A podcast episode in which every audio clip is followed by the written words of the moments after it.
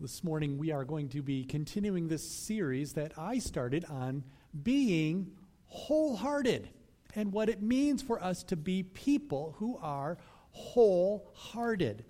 So, we, this is actually part two now. I began this two weeks ago because I wasn't here last week. So, so we're, we're catching up with part two. And since it's part two, it, it's sort of a continuation. I'm, I'm picking up where I left off. But if you weren't here two weeks ago, no worry. Uh, you won't be lost uh, because I'm, I'm not going to draw back on information that too bad you should have been here, you don't know it. We'll, we'll take this a step as it comes. Here's the quick reminder, the quick refresher of what that was, though. The 30 second recap.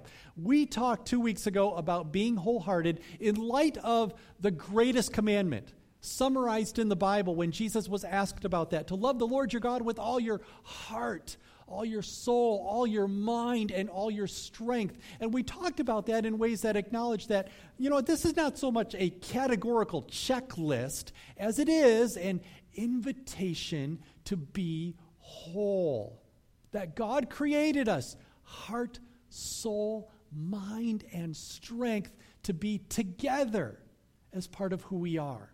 And all of those things making us whole, wholehearted before God. So we're picking up with that today.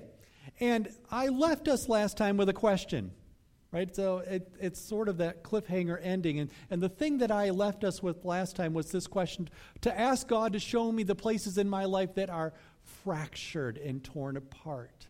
That was the homework of two weeks ago.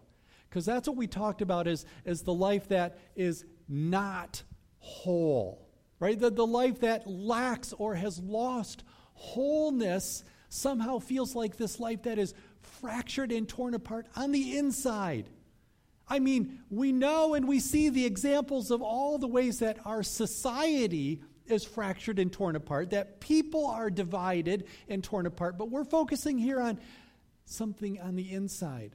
How am I, as a person, fractured and torn on the inside, lacking or losing wholeness, that wholeheartedness? In which we've been created by God. So that was the homework last time, and, and I don't know how that went for you. I gave two weeks to do it, right? So I'm, I'm just sort of wondering how that went through and what were some of the processes and, and how did that sort of uncover as you went along with that. And maybe some of those things for you then become obvious. Obvious as you begin to think through some of those ways that you see some of the symptoms of that right? Some of those obvious symptoms of lacking wholeness. I think about this in other ways, right? Um, medically speaking, if you fall and break a bone, you know it. The symptom is obvious, right? I mean, you, you hurt, there's pain. You know that you need to seek medical attention to make it right. In fact, sometimes with that pain, you know, you know what? This is number one priority. I cannot think about or focus on anything else until I take care of this, this symptom, like a broken bone, or, or maybe you've experienced that in other ways, right? If, if you've ever had or are prone to migraines, you know how when a migraine comes, that just takes over everything, and you can't even think about anything else except how to get rid of that migraine, turn the lights down, and get rid of the loud noises, and all those things that we do to try to address symptoms that go with that. Or if you've ever had a pretty bad tooth infection, you know, you get that toothache that's so bad you can't chew or bite anything, and it's just all consuming, and I can't even think about or concentrate on anything else until I do something about this tooth infection. Sometimes symptoms go that way. And maybe, maybe when I gave this kind of as a homework or exercise to think about how are our lives torn and fractured and broken on the inside, maybe that's where we immediately go first. Yeah, yeah, I know I'm broken and torn on the inside. I know the places in my life that have lost or lack that wholeness that God talks about in the Bible. Some of those things are obvious where I want to push us today gets us into maybe the things that are less obvious, right? These subtle symptoms that may be there, but we haven't quite dug deep enough yet to uncover that. Maybe you got there over the last couple of weeks. You know, maybe as you spent some time with that, some of those things started to click in in ways where, wow, you know what? Until I took the time to think about it or address it, I, I, I really wasn't aware of some of that loss of wholeness in my life. It's just sort of passed by. It was there, but I didn't notice. I, I didn't see it. I wasn't paying attention along the way to that some of those things. Back in 2015, when I got cancer, right, I'm, by the time they discovered it, I had symptoms. I knew it. Something was wrong. Something's not right. But since that time, right now, now I'm on this regiment of keeping ahead of that, having an awareness that I didn't have before of trying to catch where those changes in my health might be. Things that go along with that, things like, yep, every six months I get a CT scan because a CT scan will catch things that I won't feel. I won't have the symptoms otherwise. Things that help with that awareness. Other pieces of awareness that came along with that ever since 2015, right when I was going through chemotherapy and my immune system was way down, just picking up a few other things like, you know what? As much as I can, I try to bump light switches with my elbow, not with my fingers because I was told through that, you know what, watch what you're touching that lots of other people touch because that's how germs get around. So, bumping light switches or trying to avoid public door handles or, you know, I, I really kind of shy away from shaking anybody's hand these days, that kind of a thing. I've been doing that since 2015, and, and here's the thing there's an awareness to that now, but in the last several years, I can't remember the last time I ever had a cold or the flu or any kind of a, a, sickness that passes through germs like that. And awareness to some of these things shows up in ways that can make a difference. But when I wasn't aware, when there was no awareness to those kinds of things, then it just sort of keeps going along without really knowing why do I keep catching colds? Why do I keep getting sick? Why do those things keep happening? So sometimes there are some subtle symptoms. They're there, but we're not paying attention. We're not always aware of how that works. But when we are, when we do catch it, then we can see things that make a difference. I'm looking at a passage today that comes from the book of Romans. The Apostle Paul is going to talk about this. He's talking about his own self awareness to the symptoms that show up in his own life symptoms of a fractured and broken wholeheartedness. That's what Paul's going to talk about. This, this comes from Romans 7. All right, I've got to read this one a little slowly because this one, as it comes from Greek into English, is kind of a Dr. Seuss tongue twister as it comes to us. So follow along with this and we'll try to keep up with what Paul is actually talking about in this, right? So, Romans, 4, uh, Romans 7, I'm beginning at verse 14. He says this We know that the law is spiritual, but I am unspiritual, sold as a slave to sin. I do not understand what I do. For what I want to do, I do not do. But what I hate, that's what I do. And if I do what I do not want to do, I agree that the law is good. As it is. It is no longer I myself who do it, but it is sin living in me. For I know that good itself does not dwell in me. That is, in my sinful nature. For I have, I have the desire to do what is good, but I cannot carry it out. For I do not do the good I want to do. But the evil that I do not want to do, this I keep on doing. Now, if I do what I do not want to do, it is no longer I but it is the sin in me that does it. So I find this law at work. Although I want to be good, evil is right there with me. For in my inner being, I delight in God's law. But I see another law at work in me waging war against the law of my mind and making me a prisoner of the law of sin at work in me. What a wretched man I am. Who will rescue me from this body that is subject to death? Thanks be to God, who delivers me through Jesus Christ our Lord. This is the word of the Lord. Thanks be to God self awareness.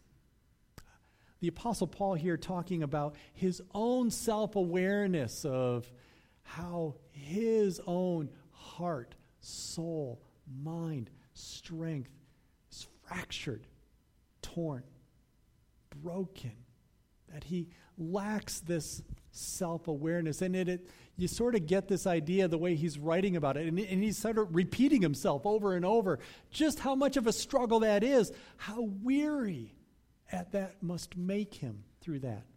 I had a conversation a couple weeks ago with someone who's, um, who's dealing with some heart arrhythmia. And so going through the procedure to try to get that back in line. And, and I've never experienced that. So I asked him, So when that happens, when your heart goes out of rhythm, do you know it? And he said, Yeah, right away. You know it when it happens because it takes away all of the energy, right? This is someone who's usually pretty physically active. And now I can't do all those things without the energy that I had to do it before just because my heart is out of rhythm. So get that back in rhythm so I can get those things back again. Right? That that would be kind of what I started with as obvious symptom. You know something's not right there. But what you see out of that then is when you know it's not right, everything else seems to suffer with it. Right? It consumes all the other parts of life. Paul is sort of getting at some of that, right? That, that his entire life is consumed in this lack of wholeheartedness that sort of divides his heart, soul, mind, and strength. And he's looking for a way to deal with that and get past that and how to be made whole again. He's trying to find that in ways that bring that together. He's noting some of those ways that he sees the division, the push apart from heart, soul, mind, strength. Do you see some of that? Are you aware of some of those ways that heart, soul, mind, strength push apart? There are some symptoms that maybe came to mind as you've thought about that over the last few weeks, or maybe coming to mind even now as you think about how that shows up. You ever have nights where you just can't seem to fall asleep and you're tossing and turning because something is so heavy on your mind? Right? Something that you're just playing over in your head over and over and over again, and now you can't sleep because of it. Something, an example there where within our mental health, of what we're thinking about pushes at our physical health, that there's a division there, that it presses against it. It shows up that way. You recognize it in something like a sleepless night. I lose wholeness when I see something like that. Or, you ever have those issues? Uh, there's a topic or a conversation that comes up that, all right, this one's tense and it sort of makes your blood boil and, and you feel it physically, right? Even though it's a topic and we're talking about it and it's a conversation, if it's one of those really disputed kind of topics, controversial topics, maybe you feel it physically clenched jaw, right? Or tight fists, or tense muscles that your body, your physical body, reacts to something mental in your head that there is a loss of wholeness, that we're pushing apart in that way. It shows up as a symptom. Or maybe those who deal with chronic pain issues that just go on and on, or you deal with someone within your family who, who's going through issues of dementia. And some of those things, as they linger on and on and on, can bring life to a place where sometimes you lose hope. You struggle to hang on to that hope and that joy of each new day, what life brings. That there's physical issues that have an impact on our spiritual health, a push and a wedge that goes there. Or maybe you've had issues with angry outbursts, right? An uncontrolled anger or rage that just sort of needs to get out from time to time. So you burst out in anger at other people. And it gives an example of the, the ways that we're dealing with things emotionally in our heart, take an expression that presses against other people in how we act and in what we do.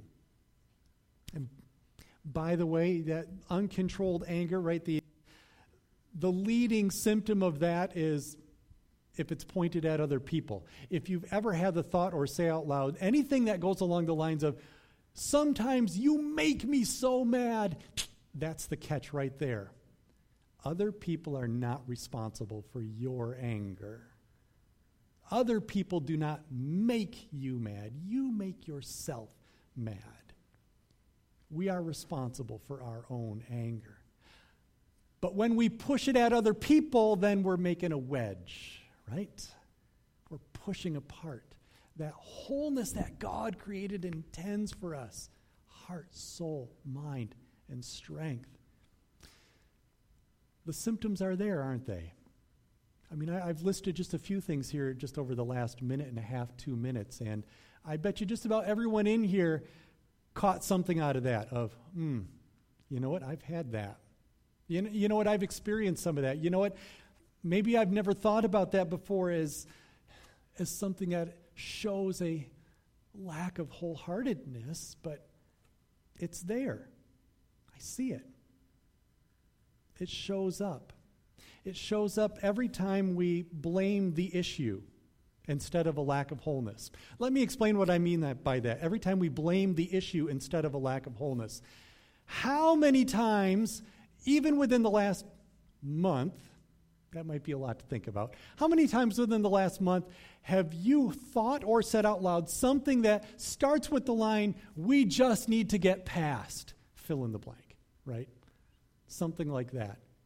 Something like, you know what, we just need to get past this pandemic and this health crisis. We just need to get past that. We just need to get past this election or contentious political season. I just need to get past this semester through these classes. I just need to get past this project that I've going, got going on at work.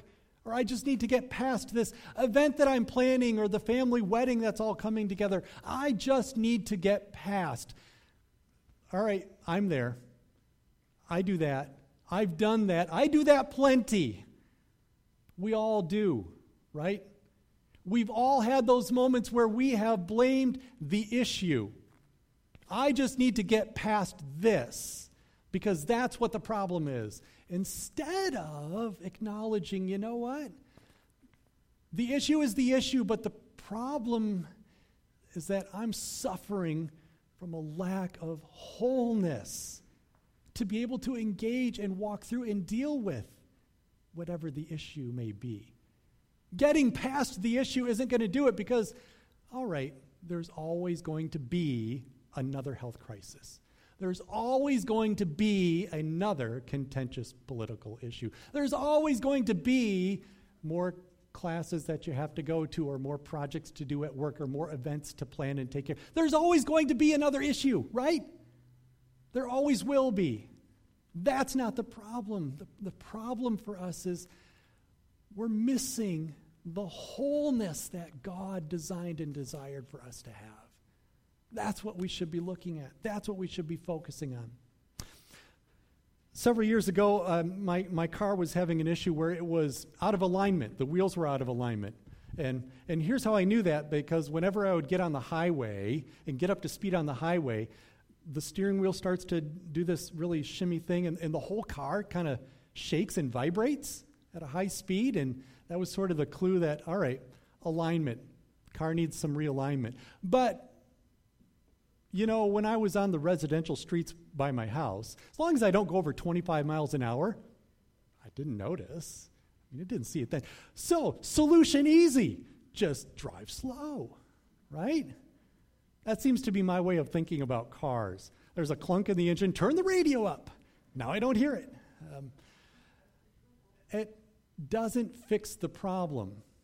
So, yeah, I could say that's it. I mean, it's all residential roads, or, yeah, I was that guy on the highway going 25 miles an hour, because, right? That doesn't fix it, but it sort of took out the symptom. It wasn't there. I, I don't blame the wrong thing there, or at least I shouldn't. The problem with the car was not the highway. The problem with the car is not going too fast. The problem with the car was the alignment. So I can't blame the highway for a misaligned car any more than I can blame the issue for a misaligned heart, right?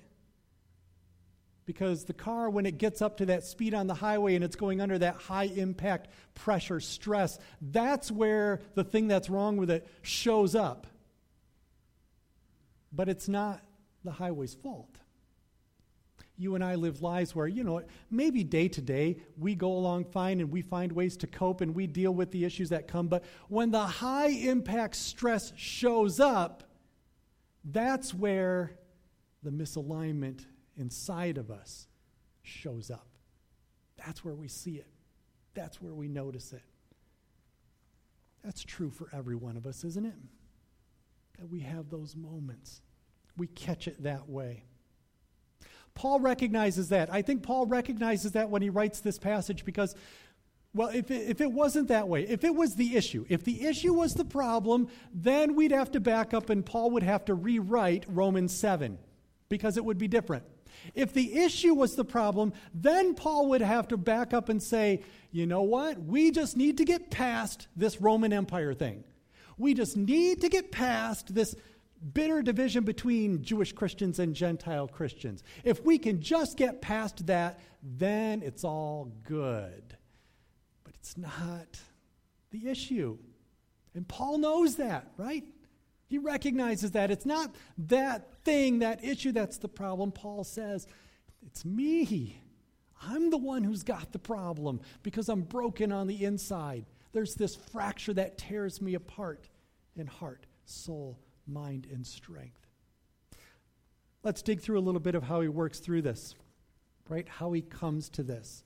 Because he, he brings the conclusion to that. I'm going to draw this up here. Verse 24, he says it this way What a wretched man I am. Who will rescue me from this body that is subject to death? He's looking for the answer, right? What's the conclusion out of all this? So I get it, I recognize it. I am not a wholehearted person because I'm broken. What do I do about it? How do I fix that? Where do I go with this? Who will rescue me? Make a note out of how this passage comes to us and how this is worded. He's asking, Who will rescue me from this body that is subject to death? That, that's a verse that is prone to misinterpretation sometimes there are those who maybe look at that and say, well, I mean, this is about spiritual salvation. That Paul's talking about his soul going to an eternal afterlife and his, his simple body dying away. But that's not what's happening in this verse. That's not what he's talking about in this passage. Because that would just be a further wedge, wouldn't it? Right? That would be a solution of if I'm not whole between heart, soul, mind, and strength, let's just throw away heart, mind, and strength and keep soul and do it that way. That's not what he's doing here. Maybe it comes that way because that's how we see it in English. The word body in this passage is the Greek word soma. Soma is body in reference to, well, a corpse, a lifeless body. I get that sometimes in English. Context decides that, right? If I were to tell you, yep, yesterday I was hiking through the woods and I discovered a body, you would know right away by the context. Oh, you mean a dead body, a corpse, right? You don't mean a live person. You met someone on the trail. context decides that. That's what Paul's after in this. He's talking about a dead body, that his body, subject to death, as he puts it in that passage. In fact, as that Greek rearranges, I think maybe a loose translation that would help understand what Paul's actually saying here would be this that he would write it this way Who can rescue me now since I'm already as good as dead? That's what he's saying. I am so broken. I'm so torn apart. I am as good as dead. And I can't do anything about it. That's what he's getting at. I can't do anything about that on my own. And then he makes this connection a connection between sin and its brokenness. Right? So I'll back up here. Backing up to verse 20 says, Now, if I do what I do not want to do, it's no longer I who do it, it's the sin living in me that does it. Hang on, though. Hang on. Th- this is not an excuse. Paul's not trying to make excuses. This is not that, that classic, the devil made me do it argument. That's not what he's after here, right? He's owning his own sinfulness, not blaming it. But he is making the connection there between sin, the sinful nature in which we all are born, in which we all live, and lack of wholeness. That it's sin that does that to us. Sin is what causes that. He goes on then. So I find this law at work. Although I want to do good, evil is always right with me. For in my inner being, I delight in God's law. God's law.